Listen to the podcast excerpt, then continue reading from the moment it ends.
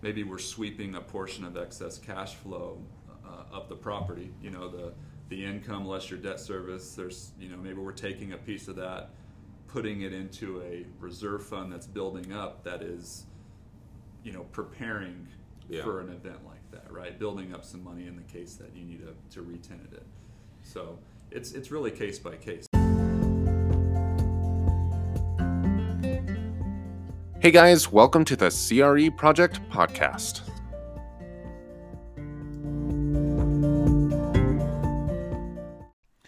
Hello, C R E Project Podcast listeners. Thanks for taking some time to spend with Clayton and me today. We are thrilled to have Jordan Herrington on the show. Jordan is the Vice President and Relationship Manager for Commercial Lending for the Bank of Albuquerque, who is a subsidiary of Bank of Oklahoma. They have uh, the capacity to do upwards of forty billion dollars in transactions. And Jordan specializes in ground-up construction, acquisition, rehab, term financing for retail, office, industrial, and helps developers and investors looking to build, acquire, or refinance income-producing properties. Jordan is based here in Albuquerque and was has been with the Bank of Albuquerque since two thousand five. He has his undergraduate degree in finance from the Anderson School of Management at U N M, and Jordan has been in town here for twenty-five years, has strong roots, is a father, and been happily married for ten years, has two boys, and outside of work, Jordan enjoys spending time with his family, cycling, golfing, and snowboarding. I hope that you guys enjoy the show as much as we did, and thanks again for being here.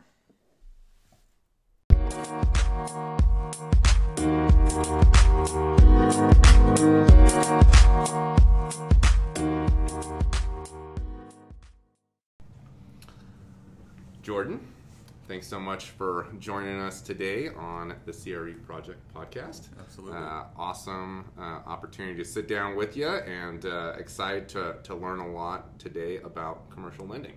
So uh, we've given our listeners some background on who you are and what you've accomplished uh, in your career thus far, but we we definitely like to hear that from you. So to start off the show, if you don't mind, give us a little bit of history on who you are and what kind of attracted you to commercial lending, and uh, where you kind of see yourself going possibly, and just kind of, you know, background who you are. Yeah, sure. Uh, well, I've been in uh, Albuquerque uh, since ninety-five, moved here with my family uh, many years ago when I was in middle school. Uh, local guy, went to high school here, went to University of New Mexico, got a business degree. A Lobo. Um, I was a Lobo, yes sir. Love it. And, uh, you know, I think in, in college I was always interested in business and, and finance, not so much the accounting side. I was kind of, I think, pushed towards banking because I figured it was more of the creative side of finance, yeah. right? Like kind of working through problems as opposed to reading financial statements and putting them back. More of an analyst paper, approach. Right. Yeah. Um, so I had a good opportunity. Our bank recruited uh, from U N M, so I, I got uh, recruited to, to join a training program with the bank. So moved to Tulsa for six months right out of uh, college, went through a kind of crash course on banking. I actually went through a retail training program, huh. so when I moved back to Albuquerque, I was a branch manager, ran a branch for the bank uh, for about a year. Uh, but still really wanted to get onto the commercial side of yeah. the bank. Uh, opportunity opened up to be become a credit analyst in our C and I group. Uh, so made that switch in two thousand six and have kind of been here in the commercial bank ever since. Do you have a family history in finance, or no, you just kind of the no, pioneer? No, my dad's an engineer. I sometimes think I have kind of an engineering, pretty analytical mind. yeah. uh, not sure I, I was cut out for the... the college workload that it takes to kind of be an engineer, yeah. but so so here I am, yeah. No, and what no attracted background. you to commercial specific, because you seem really drawn to that, so what what what drew you so strongly towards commercial lending? Uh, I think it was more just the sophisticated borrowers, kind of the more complicated transactions, the yeah. bigger deals. Same with you know, brokerage, yeah. same exact thing. I mean, the retail side of the bank is definitely a really important part of the bank, and sure. you see a lot of clients. That was one thing I missed initially when I switched over to the commercial bank, was was a branch manager, you're in front of clients every day, yeah. helping people, uh, and then you kind of transition to stick, sitting behind a computer and working yeah. on Excel spreadsheets and not seeing any clients. Uh, I mean, luckily our bank and the bankers that I worked with early in my career were really good about getting you out to meet the clients as mm-hmm. well, and getting you pretty involved in communicating yeah. and requesting financial statements. And um, still a relationship business. Exactly, exactly. Um, tell tell us a little bit about the bank you work for. I mean, what what you know, what drew you to to working for the Bank of Albuquerque, which is owned by the Bank of Oklahoma. Bank of Oklahoma, yeah, B O K Financial. So we're a we're about a forty billion dollar bank headquartered in Tulsa. So a full service financial services company. Um, you know, they we kind of brand each of our banks. You know, we're in a eight-state Southwest footprint for the most part.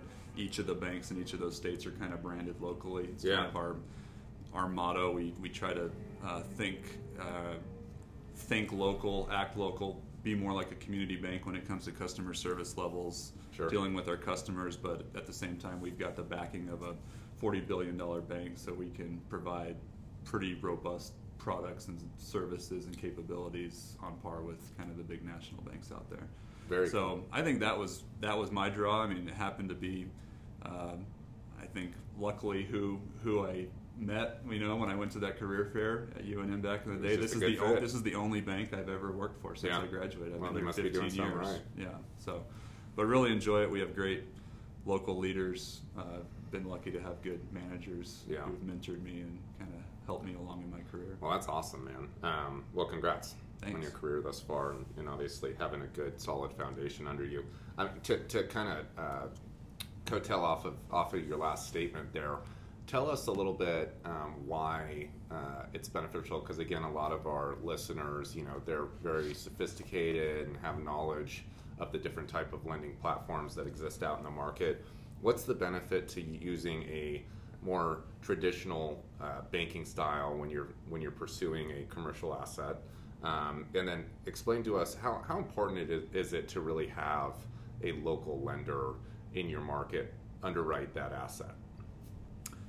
Um, you know, I think when it comes to you know commercial real estate or even you know commercial banking, you know my previous role when we were banking operating companies, it's I just think it's important to kind of have somebody in the market who knows, you know, the, either the asset that you're looking at or knows the company that you're you're dealing with, right? Has some of that local knowledge on their history, um, has some relationships that you can trust, right, as well, which is huge, right? And you know, in our in our world, kind of going back to that local customer service, having somebody that you can call, mm-hmm. you know, I would say most of the people that we do business with are here, you know, but from time to time, especially now that I've gotten to the commercial real estate world, there's a lot of outside, you know, outside of the state money and investors looking here now. Yeah. Uh, I think it's even more important in that situation to find somebody yeah. local, you know, because those people aren't here. They're they're not seeing seeing it kind of every day. They might not, not might, might not know a backstory on a on a specific specific property, area of town, asset class. Yep. Background on a company, you know what I mean? So well, and I just think that's so valuable as a broker um, and as a real estate investor in general, because you know uh, a lot of times you and you know the investor are equally yoked. I mean, you you guys both have skin in the game, and it's important that your partner, in a sense, being the bank, you know, is uh, knowledgeable about the asset that they're lending on. Right, um, right. And I think the other value too, just again speaking, not to not to take words out of your mouth, but uh, you know, to using a local bank is the fact that you have relationships with appraisers, you have relationships with several different vendors that it takes to get the deal done. Versus out of state banks, we've been involved in several transactions where they don't know who to call. And if they call them, they don't always get a call back because they just don't have that relationship there. And to your point about, you know, trade areas, again, us being retail guys, there's a lot of stuff happening underneath the surface right. when it comes to an area. Right. So I think it's important, again, that, you know, a local resource that lends on a specific asset has that knowledge base. Where if you're, you know, in New York, California, you're doing a deal in New Mexico or Kentucky, you don't have that knowledge. Yep. So Agreed. just just just kind of an interesting perspective, but I, I think it's a, a very important um, aspect for an investor to look at when buying a commercial property. Well, great, man. Um, so aside from uh, obviously the traditional, let's let's dive in and on some of the more surface level stuff. I mean, when someone walks through your door, um, or gives you a call and says, hey, I'm looking at this specific deal, what are kind of the, the key metrics that you really look for uh, when it comes to not necessarily the asset, I'd like to do that differently, but also the borrower? What do you look for uh, in each of those? Um, I mean, in our world, I think we're used to working with sophisticated borrowers. We're not doing a lot of first-time developers or first-time investors, right? I mean, I think experience sure. um, is definitely something we look at, and I think that kind of goes back to who our client base is and some of the loans types of stuff that we pursue. Yeah. I mean, we do we do a lot of development, we do a lot of construction loans, we do a lot of value-add loans, um, and we're we're we're doing it with people who know what they're doing, right? Yeah. And a lot of our business is repeat business, right? We've been pretty lucky to build some Good meaningful relationships with a lot of the more active kind of developers, you know, in our footprint. So we're typically looking at uh, a new deal with someone we've done a deal with in the past that we saw work out, right, mm-hmm. and, and and be successful, and maybe we got paid off, and uh, they're they're ready to do a new deal. So experience is one. I mean, obviously. Uh, You know, having the the capacity, you know, financial capacity, not only their equity in the deal, but they probably have some outside sources of uh, other recurring cash flow. They're not counting on this one project as they're, you know, putting the food on the table. You yeah. want to see kind of a diversity of in- income sources, uh, some decent liquidity outside of what they're putting into the deal. And um, can you can you speak to that a little deeper, a little further? I mean, what what. I mean, is there a ratio that you guys use, or what?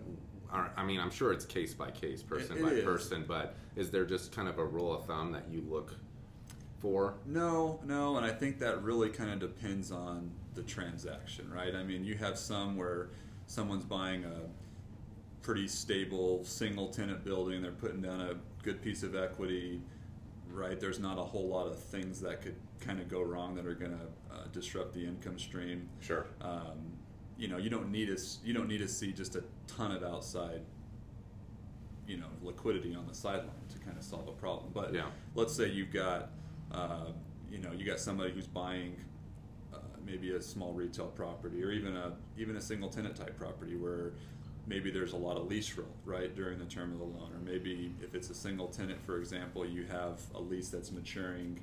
Bef- you know, before the term of your loan, or or matches. We typically would try to match in that situation, match the term of the loan with the term of the lease. Got it. Um, so there's hangout risk right at the end. Like if that tenant doesn't renew, or in the, in the case of a retail property, some of your tenants don't renew, there is costs associated with refilling Correct. Those spaces, right? You Correct. Might have T I expenses that you need to go in and do some build out to attract a new tenant.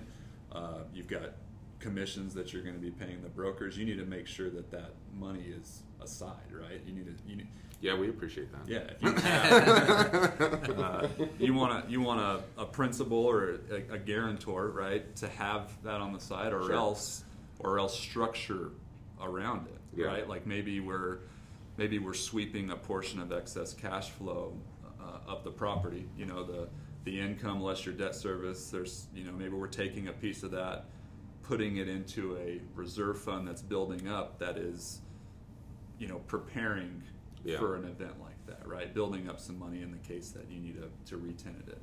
So it's it's really case by case. Obviously, on the development side, the construction side, there's there's more need for that, right? Yeah. There's more need for things to go wrong as opposed to somebody buying a pretty stabilized apartment complex or something like that that hopefully is pretty stable.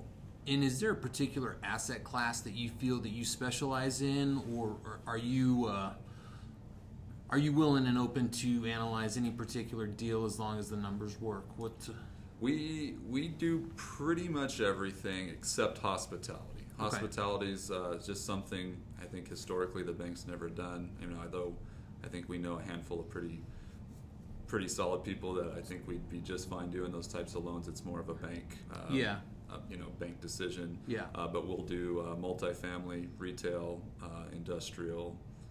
Um, yeah, we kind of we kind of look at everything.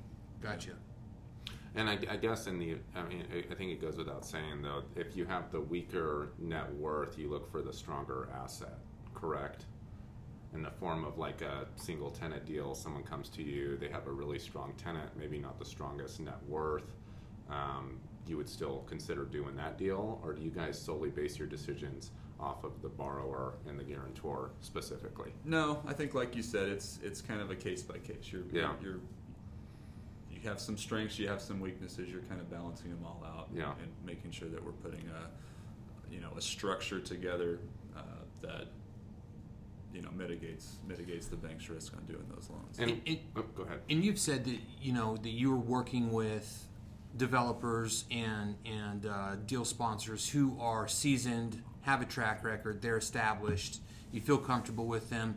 Have you looked at working with, or would you consider working with, newer developers who have been brokers, for example, who are syndicating deals and they're raising capital, they're pooling capital, and um, they're doing that the appropriate ways with the S E C guidelines in mind? Would you look at working with somebody who is sophisticated but somewhat new and has a good opportunity in hand, either in, and they've got to sponsor either through the form of a high net worth individual or some other uh, investors who who they have structured an opportunity with? They've packaged the deal, they've got it all teed up, and they need to come to you for the debt on the deal. Is that something that you would look at doing? Yeah, I mean, we're, we we look at everything, you know, yeah. in our market. We're not a huge, huge market, so we don't we don't just turn things away. I mean, yeah. we kind of analyze every deal, but um, you know, to your point on it, if it's an if it's a development deal, you know, or a new construction deal, uh,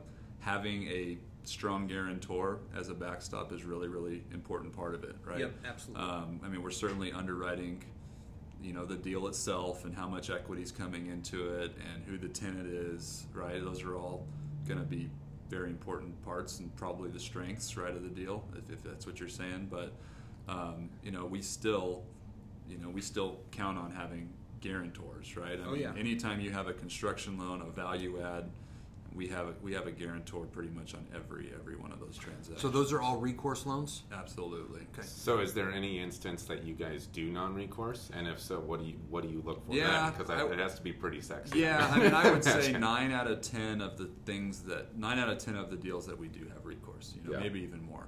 So. And what uh, do you, I mean, I obviously I see the uh, the financial side of it, but do you guys? Um, judge it from a character perspective as well, because again, from the brokerage community standpoint, obviously there's that financial backing. A lot of times the, the guarantors don't have a lot of financial backing, period. So a lot of times the landlords are saying, look, I want them to, to step up, you know, yeah. and if they're willing to sign a personal guarantee, then I know they're right. committed, they got right. some, some skin in the game. Right, like you if know? you don't if you don't believe in it, right? Yeah. If, then then why should we believe it, yeah. right? If you're not willing to kind of put your name behind it. That goes into it a lot, right? Yeah. Uh, I mean, kind of going back to maybe our, our mix of, of the types of loans that we do, you know, maybe fifty, sixty percent or more in some cases year by year of what we do is probably a construction uh, slash value add type financing as yeah. opposed to, you know, just a funded term loan to acquire a stabilized asset, right?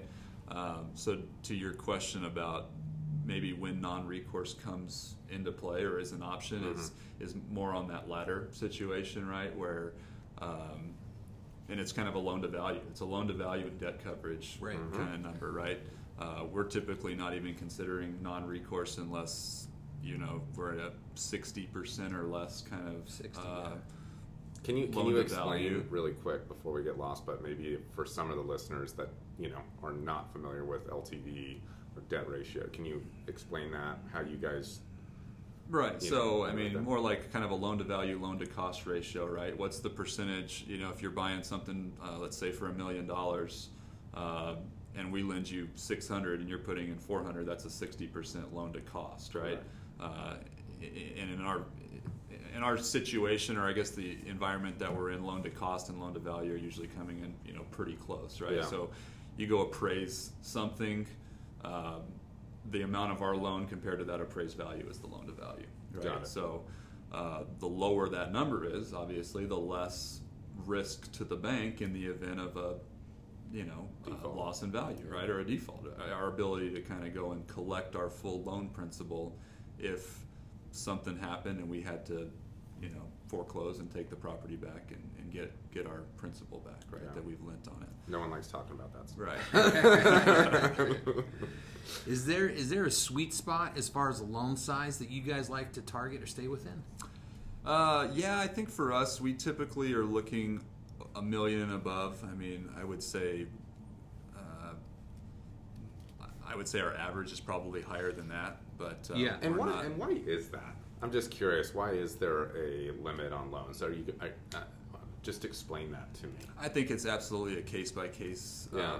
by the by bank, right? Yeah. Um, you know, we're a fairly small group here. I mean, we have five people in our department, yeah. two two lenders and a credit analyst. So you don't and have some the, the human capital. Yeah, I mean, process, if we were to go and just yeah, and, we, and and we've been lucky enough, like I said, to develop relationships with with uh, some of the people around here that are doing the larger deals, yeah. and um, it's just.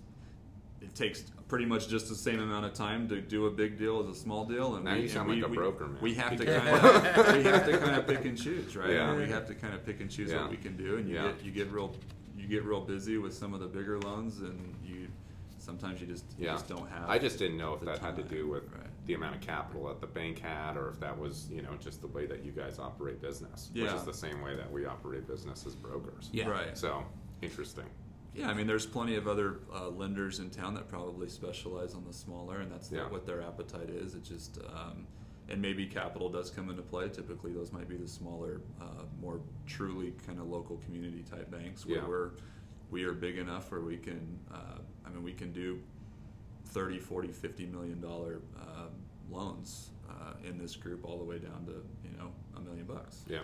That's pretty wide ranging. And and let's, shifting gears just a little bit here, you know, I've seen in the past banks that say we have enough retail loans out there right now. We're looking for multifamily or industrial or medical, you know, owner user, right. for example. How are you guys looking? Do you, are, if you continue to see good deals in a particular arena, will you pursue those, or is there a bench, is there a, a cap on what you feel is, is your exposure level? Yeah, so... Yeah, there's absolutely kind of buckets, yeah. right? Uh, it's it's not really so much a local decision for us since we're part of this bigger bank. I mean, our bank has a six billion dollars uh, commercial real estate loan portfolio, and they are tracking it daily, monthly about, you know, what percentage of that total amount of loans is in is in industrial, how much is in multifamily, how much is in retail, how much is in construction, right? How much is in construction multifamily? So they're They're definitely managing all that, and right.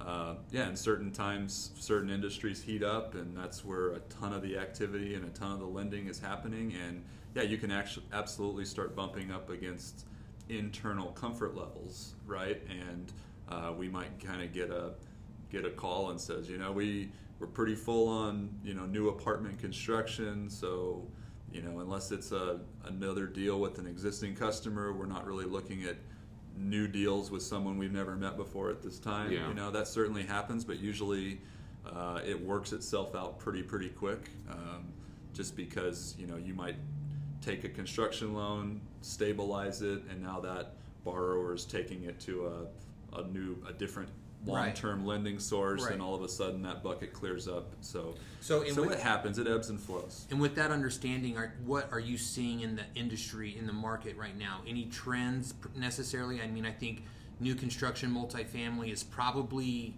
applicable. Yep, I mean, there's a lot sure. of product out there. For I mean, sure. maybe it's it seems near top of market to me. Um, Industrial is certainly... getting up there, not so much locally. I mean, I'm sure you guys yeah, know in Albuquerque we don't have a lot of industrial, here, yeah. but in our bank's footprint, you know, we're we're we have a lot of stuff in Texas, we have a lot of stuff in Arizona, you have a lot of stuff in Colorado. Those are all just really fast-growing industrial uh, markets. So yeah. you might be seeing a little a little bit of it there. Multifamily for sure. I mean, we were been on an absolute tear for ten or fifteen years on new apartment construction. Um, you know, luckily. Here, I think it's it's pretty um, manageable, right? Yeah. And and uh, and we're getting out of those deals pretty quick. Like we might be doing a construction loan, they're stabilizing quickly. Maybe just the nature of our borrower, they have they go and take it. Maybe they either sell it or they take it to a long-term lender, so that opens up. Um, I think we ran into it with retail a couple years ago. It was the whole Amazon effect. Everyone was really uncertain about two thousand seventeen. What was gonna happen, you know, what was going to happen, and, and that was that was absolutely a, a point in time where uh, the bank was thinking hard on yeah. on retail and uh, digging in further when we're underwriting those deals. Like, what's the percentage of of the the tenants in here that are goods, right? That could be uh, undercut by Amazon or an online retail versus services, right? I think, you know, fifteen years ago, you know, it was like the nail salons and the haircut know, places. Right? No one; th- those were almost the tenants that you didn't want. And now, those are some of the most stable uh, tenants, the service-based type tenants that you can have in there. So I think everyone's a little bit more comfortable with that now. And uh, obviously, retail somewhat has reinvented itself. Yeah, and finding its footing. Yeah, for sure. Um, so, so yeah, the landscape's changing. Absolutely, and everyone's trying to uh, to figure that out. And as Clayton knows, and as we talk about all the time, it's just so much experiential shopping. It's the it's the environment, and how long can you keep them on site, and what else more is there to do other than just clothes? Yeah. What do you guys? I still don't want to buy clothes online. So. yeah, I, I, I, don't, see, I don't fit. I don't. I, don't. I, don't. I didn't try. I didn't try them on. I don't so. either. What do you? So um, to that point, as as the bank, what do you guys consider like a stable asset? Is it the category of tenants that are in, let's just pick a, a retail as, yeah. a, as, a, as yeah. a category. I mean, is it the categories of retailers that are in there? Is it the quality of financials backing the retailers? Is it just the guarantor that you guys solely base an asset or a deal's, uh, whether it's stable yeah. or not? What do you guys kind of, and I know I'm I'm sure it's probably all the above. Yeah, but when you know. I think of stabilized, it's more of kind of a percent occupied, and does the income coming off of who's in the asset yeah. cover your loan, right? Okay. Does it cover your loan payments plus a little bit extra, like sure. the debt coverage ratio, yeah. right? I don't know if we want to get into to debt coverage ratios. Yeah, right? I think but it's an important metric.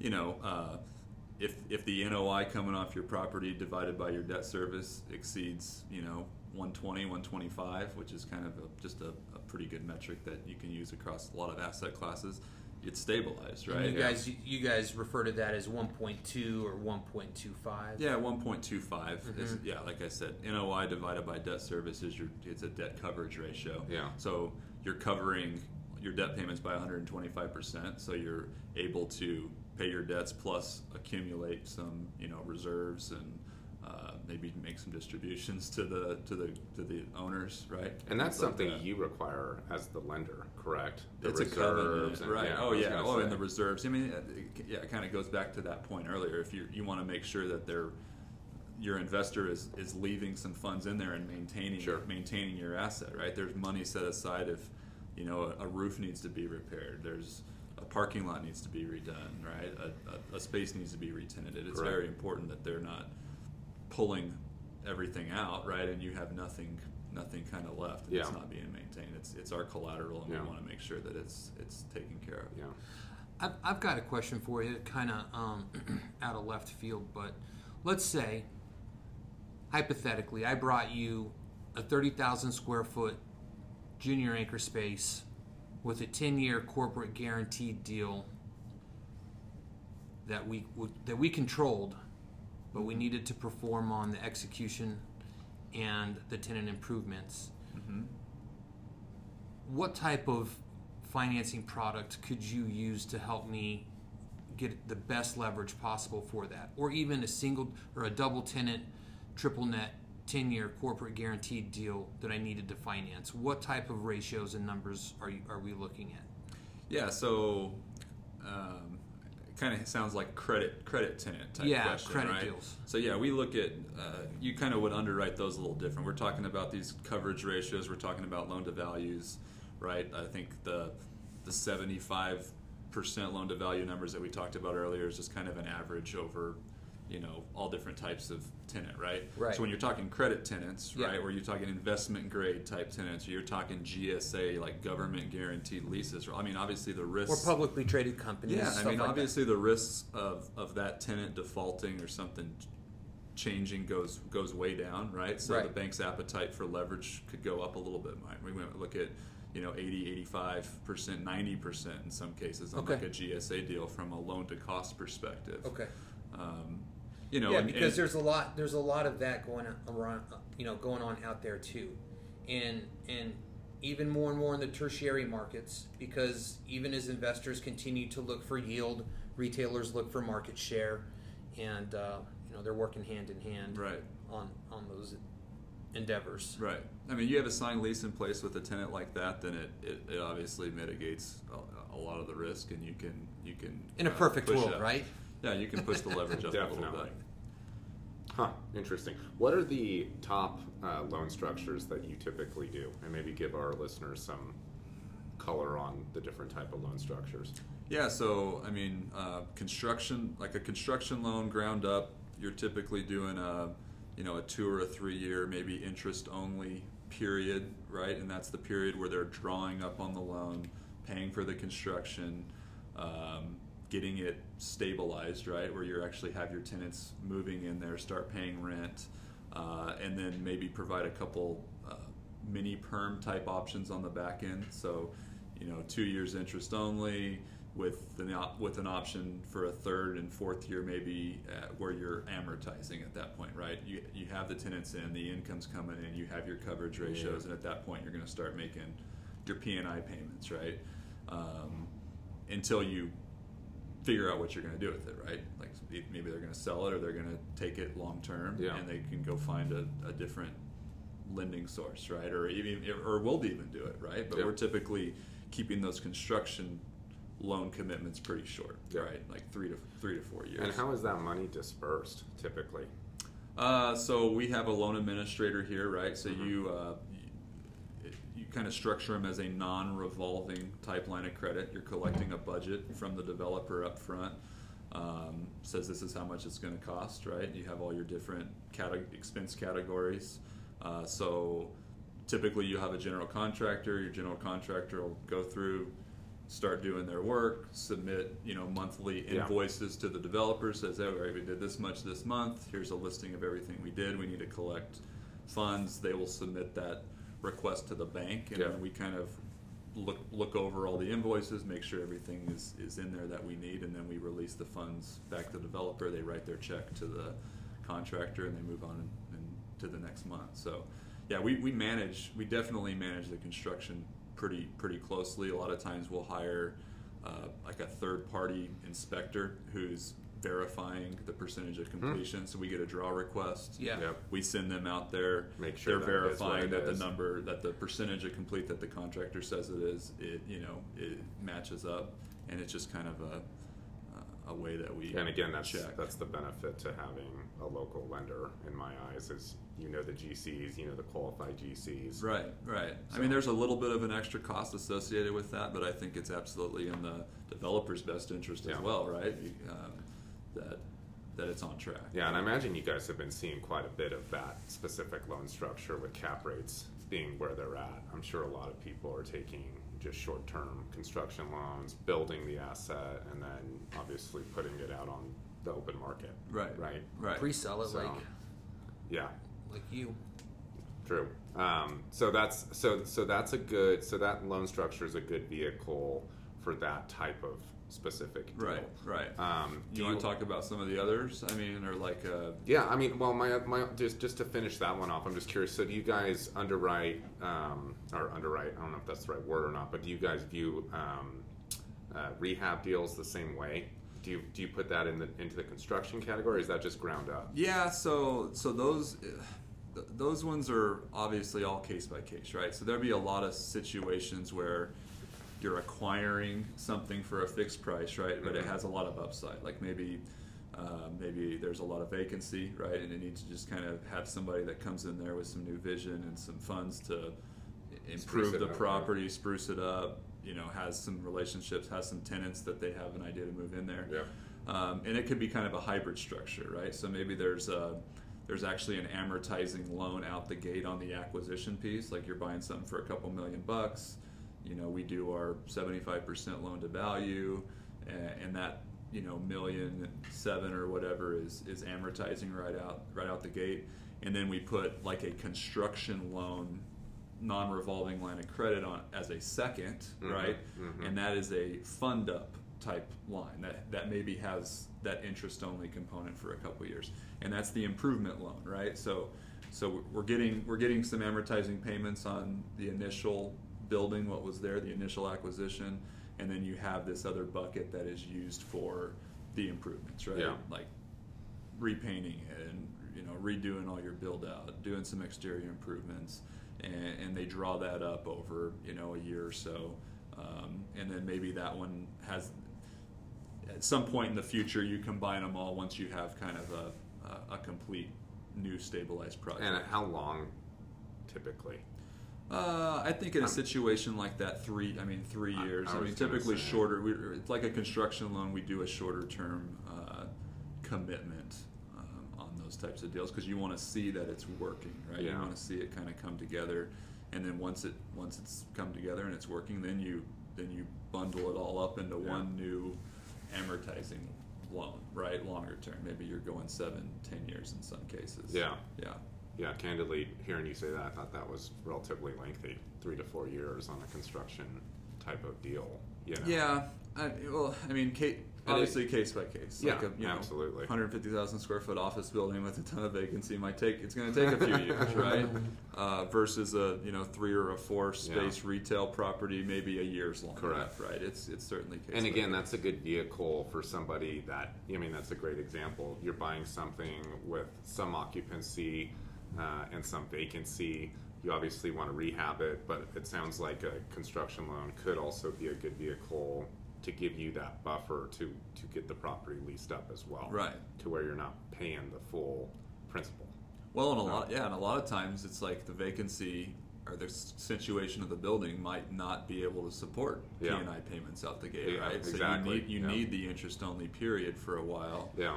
Um, And that kind of goes back to the, my guarantor yeah. question the, earlier. Is, is is you have, you know, on those deals that have some complexity to them, you, you obviously want somebody that knows what they're doing and has some outside capacity to step in if additional funds are needed. And that's the bucket that a developer fee would be pulling from?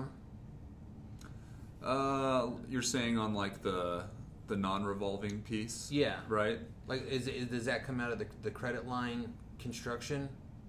Yeah, I mean, a lot of times you'll see developer fees uh, as kind of deferred, like equity, like in our view, right? Right. Um, Will you do you allow those to be underwritten into your yeah, loans? Yeah, we do, we do. I would say it's very common to see that uh, as like an earnout at the tail end of the project, right? You're not financing that developer fee right, right at the front end, right? It's like pr- prove to yeah. us that this works. Once we have the coverage that we need, uh, and with, with the developer fee finally drawn into the loan balance, it, does it work? So we're typically seeing you're not going to get the developer's not going to get the developer fee until the end. Yeah, right. And in a in a perfect world, when it comes to a construction loan, and then we can move on to some other ones. But again, what you what do you as the bank, if someone has, you know, a project that they want to do, whether it's ground up or, or a rehab project, what do you expect them to provide you so you can accurately assess the risk in the project in general? What specific documents are you Good looking question. For from a guarantor? And then also, I'm sure you want to see a budget. I'm sure you want to see all of that. So what, what documents do you expect? And again, I know a lot of your clients are sophisticated, but right. for those that may be going into the business, what right. should one expect to bring into a lender to look I mean, to look spe- competent. Right. I mean, specific specific to the project, obviously, an exact plan of everything that they're planning to do, right? A full and critical a full, dates matrix. A full pro, pro forma with timelines, right? It's like, okay, we're buying it here. Here, you know, usually you'll see it, and it'll be a month-by-month kind of two- or a three-year pro forma, you know, where, you know, in this month, you know, month two, three, four, these are the improvements we're planning to do.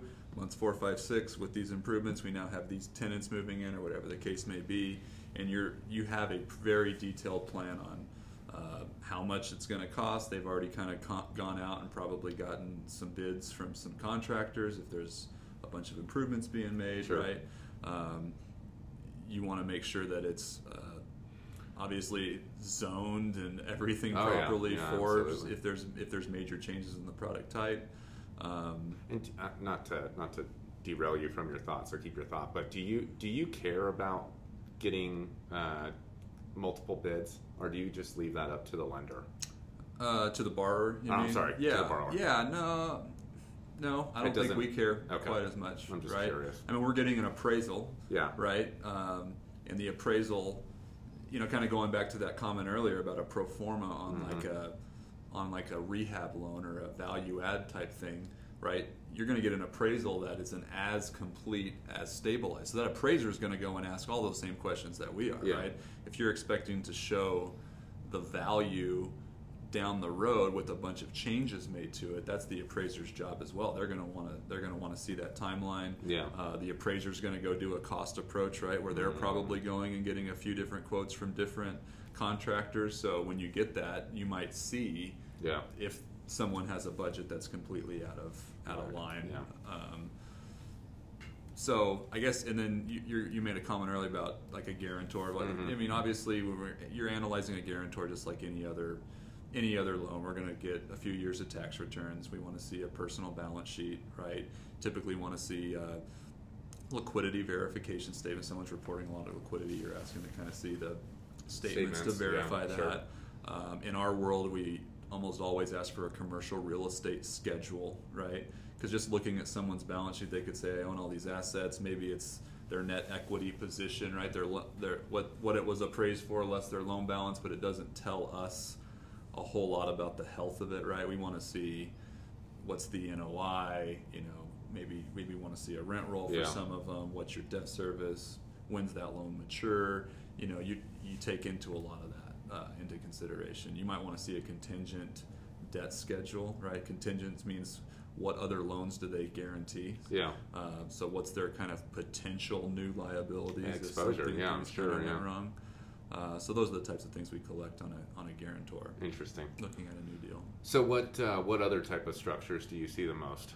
I mean, a conven- I mean conventional structures, just a typical someone's buying a uh, a stabilized asset, yeah, right? It asset. might just be a Uh, a term loan funded out the gate. Someone uh, we we give seventy-five percent loan to value for someone to buy a. And a, is that typical? Retail. I say seventy-five. That's I think that's just a pretty good average, right? seventy-five twenty-five um, loan to value on a structure like that. Uh, you know, five seven year term, right? Five or seven year call, but the payments are on a, let's say, twenty to twenty-five year amortization, right? Mm-hmm, so right. at the end of five or seven years, there's there's a call. Um, in in almost every case, we want to renew the loan, you know, but it, it, it's kind of a, a a point to now relook at it, right? We're going to have to go get it re, reappraised. Uh, maybe we need to just go make sure that it's it's still in the condition that they said it was, yeah. you know, things like that. So that's typically why you see the five or seven year call. And, and what, what what's specific about five to seven years? Is that based on typical lease terms that you guys see in assets, or what what generates those yeah, specific numbers? Yeah, I mean, sure. Obviously, if you're doing something, um, you know, uh, like a retail building that has five-year leases, you don't want to go fifteen years, exactly. right? So many yep. different things could happen. So yeah, a lot of times you're you're trying to line up to maybe the average turnover of the leases, um, and it's also lender by lender, right? Different lenders have different funding appetites or yeah. different terms. You know, we're a traditional bank, right? So a lot of our loans are being funded with deposits, right? Yeah. Customer deposits. They're not super, super long-term funding sources. So our, you know, you're not going to see traditional banks typically going out much yeah. longer than seven to ten years compared to, you know, agency debt or like a life life insurance companies, you know, where they're just, you know, they've got thirty-year time horizons on their money. Uh, now, granted, they're they're probably also not going to put that type of fifteen, thirty-year commitment on a high turnover product yeah. like a retail. You'll see that on multifamily a lot, sure. right? You'll see that on big, long single tenant G S A, right, where you have fifteen-year year leases, right? Um, so, yeah, I think there's a few different factors that kind of go into that. And, and what about when borrow, borrowers are doing cost segregation studies, or they are trying to take advantage of accelerated depreciation for tax purposes? Do you see that? Uh, does that process interface with your loan, um, you know, perspective? No, no. That's just kind of something on the, their side of the table. Yeah, yeah. I mean, yeah, I say depreciation and all that, those aren't, those are non-cash expenses, right? So it's, that's more of an, I think, between them and their accountants as opposed yeah. to yeah. them and the bankers, right? right? We're just looking at kind of the N O I, the actual cash flow uh, over the debt service. Sure. Yeah. So we don't we don't get involved in those conversations as much. Another quick question for you, shifting gears a bit. How has technology changed between the time you've started in the business and now? Is there anything that you guys are using as far as software, system, A I, underwriting, outsourcing? Has the has that process changed at all for you? Do you see that changing? Um, no, I mean I've I've I've at least been in this group for only, you know, commercial. I've been doing the commercial real estate side of things for only a few years, you yeah. know, so I haven't seen a whole lot of changes. You know, yeah. we obviously rely on uh, a, a lot of outside third-party data sources, yeah. right? For for our underwriting, we use, you know, CoStar, you know, for market information. They just right? increased their prices. They heard you say that. Again. You know, but I mean, we're we're obviously looking for, when you're underwriting something, right? The the environment, the market uh, is an important part of that, right? Uh, does the does the rents of this particular thing that we're looking at, is it way out of line with something that's in a five mile radius, right? So we're we're using these outside data sources to kind of underwrite and make sure that, you know, lease rates and vacancies and all that are kind of in line and support the loan that we're looking at. Um, as far as underwriting, you know, we do we do all of it kind of internally, right? We don't still really using outsource. Human brains. Absolutely, yeah. Like I mentioned, we have a credit analyst here. He's kind of the guy that usually has that spreadsheet. We have a kind of an Excel-based underwriting model that's used across, you know, our, our whole footprint. It's the same kind of model. I mean, we have the same tools that everyone's using, right, that are updated when they need to be updated.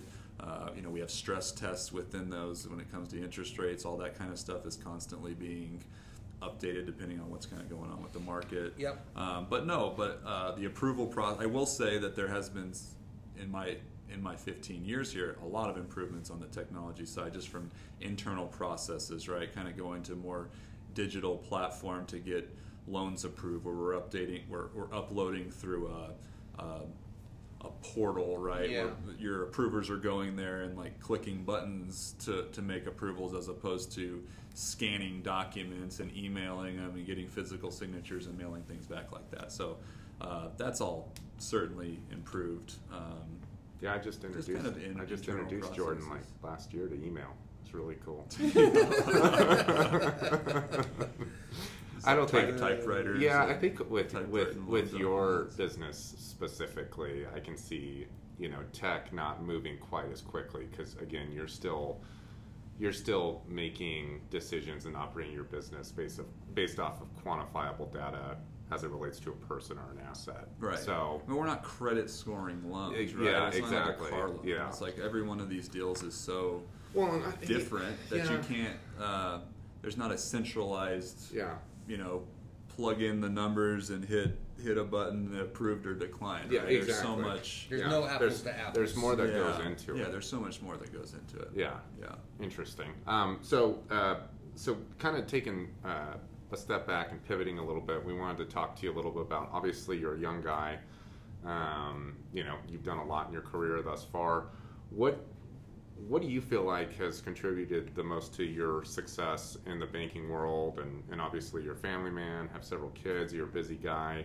Uh, we always like to ask our guests kind of on a personal level, what do you what do you do personally that you feel advances you personally and also um, career-wise? Yeah, what are you doing outside of the office that may be helping to contribute to successes in the office, you know? Yeah. Anything that makes you tick. Yeah. Ah, God, that's a good question. Besides alcohol. Well, uh, I think I, I would say kind of within the bank. I mean, obviously, uh, I mentioned I've been I've been pretty lucky to have some, some good managers, good mentors, people who are invested in, uh, you know, develop developing me along the way.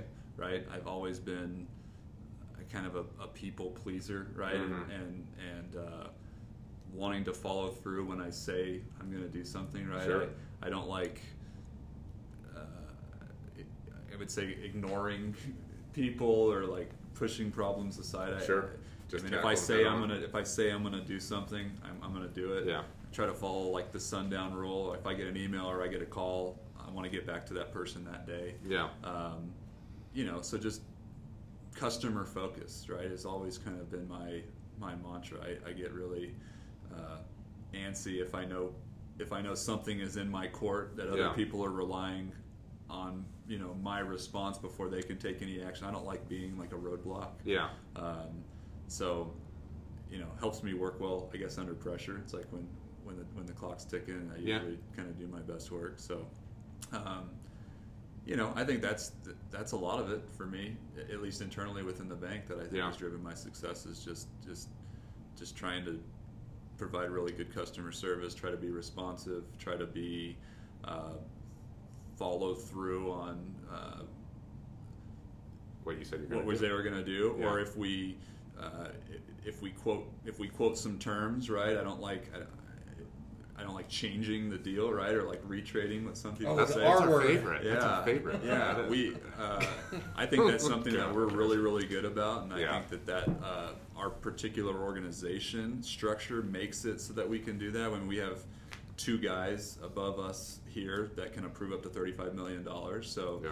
if someone brings us a deal, usually within about twenty-four hours, we can we can look at it, have a discussion if we need to, uh, and and provide some pretty high level terms that if they say we're ready to move forward, we're yeah. we're gonna deliver pretty much on those terms unless yeah. we find something during the due diligence process that really changes things. Yeah. Um, so I don't know. I think that's kind of it uh, for me within the bank. You know, just being honest, being responsive, and pers- being, being a good being a good team team member. Doing what I'm supposed to yeah, do. Personally, what do you do? You do anything to advance your lifestyle? I mean, do you work out a lot? Do you read a lot? What's what do you feel like has really contributed to you yeah. being a successful person? Yeah, no, definitely, uh, definitely. Uh, you know, work out, try to take care of myself. Yeah. Uh, you know, spend a lot of time with my family, my kids. Try to. How many kiddos do you I, have? I've got two, two, two little boys. How yeah. old are they? Three and six. Fun ages. Yeah. Right in the thick of it. Oh yeah. Yeah. So get get We're into in the trenches sports with you, man. So. Yeah. Um, you know, my, my wife works. She has a great job as well. So I mean, we're we're constantly uh, taking turns.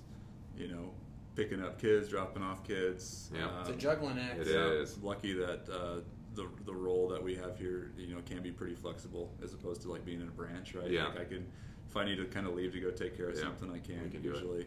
Um, you know, I'm on. Uh, have been on a couple uh, boards. I'm on a couple local boards now that are important to me. Junior Achievement in New Mexico is one board that we're on now. Yeah, very cool. Um, financial literacy. I mean, obviously, teaching young kids entrepreneurship and financial literacy is kind of what the mission of Junior Achievement is, and something that I think is seriously a, lacking. It's such a huge void. Um, and so, gap. Yeah, I completely so, agree. You know, obviously, those types of things make yeah. you make you uh, happy. You know, yeah. you go get in the classroom and. and teach some kids. I mean, Teaching the future. Yeah. That's that's giving back. That's that's right. And that's what right. do you uh, what do you feel like gives you a competitive advantage over all the other bankers and the market?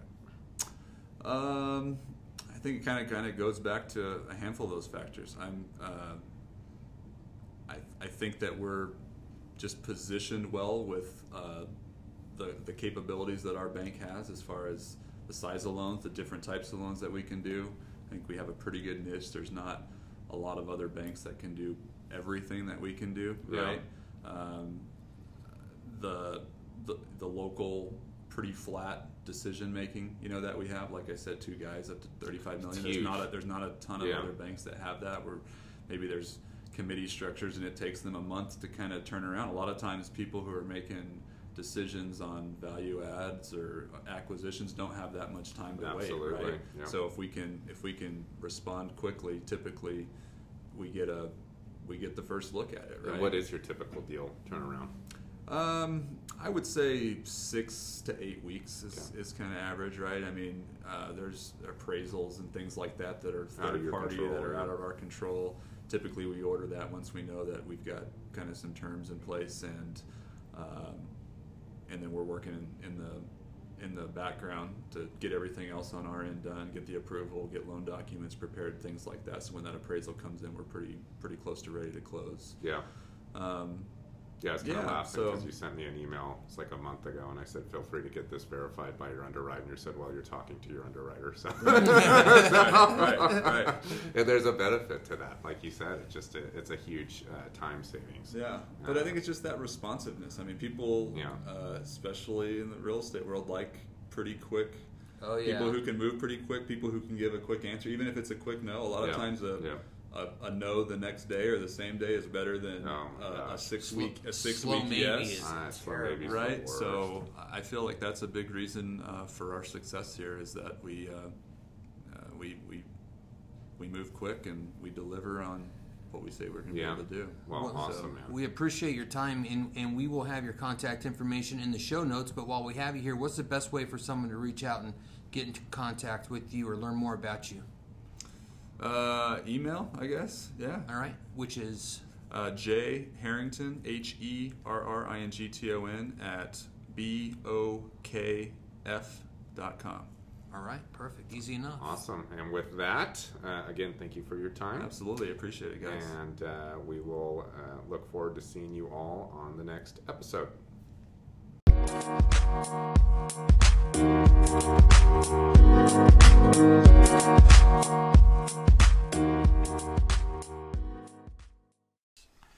Hey listeners, thanks again for joining Gannon and I today as we uh, discussed commercial finance with Jordan Herrington. I uh, hope you all learned a ton out of this show. Uh, commercial finance could be a very intimidating subject, and we hope that we helped you all on your journey, whether you're out there uh, acquiring a piece of real estate or underwriting an asset.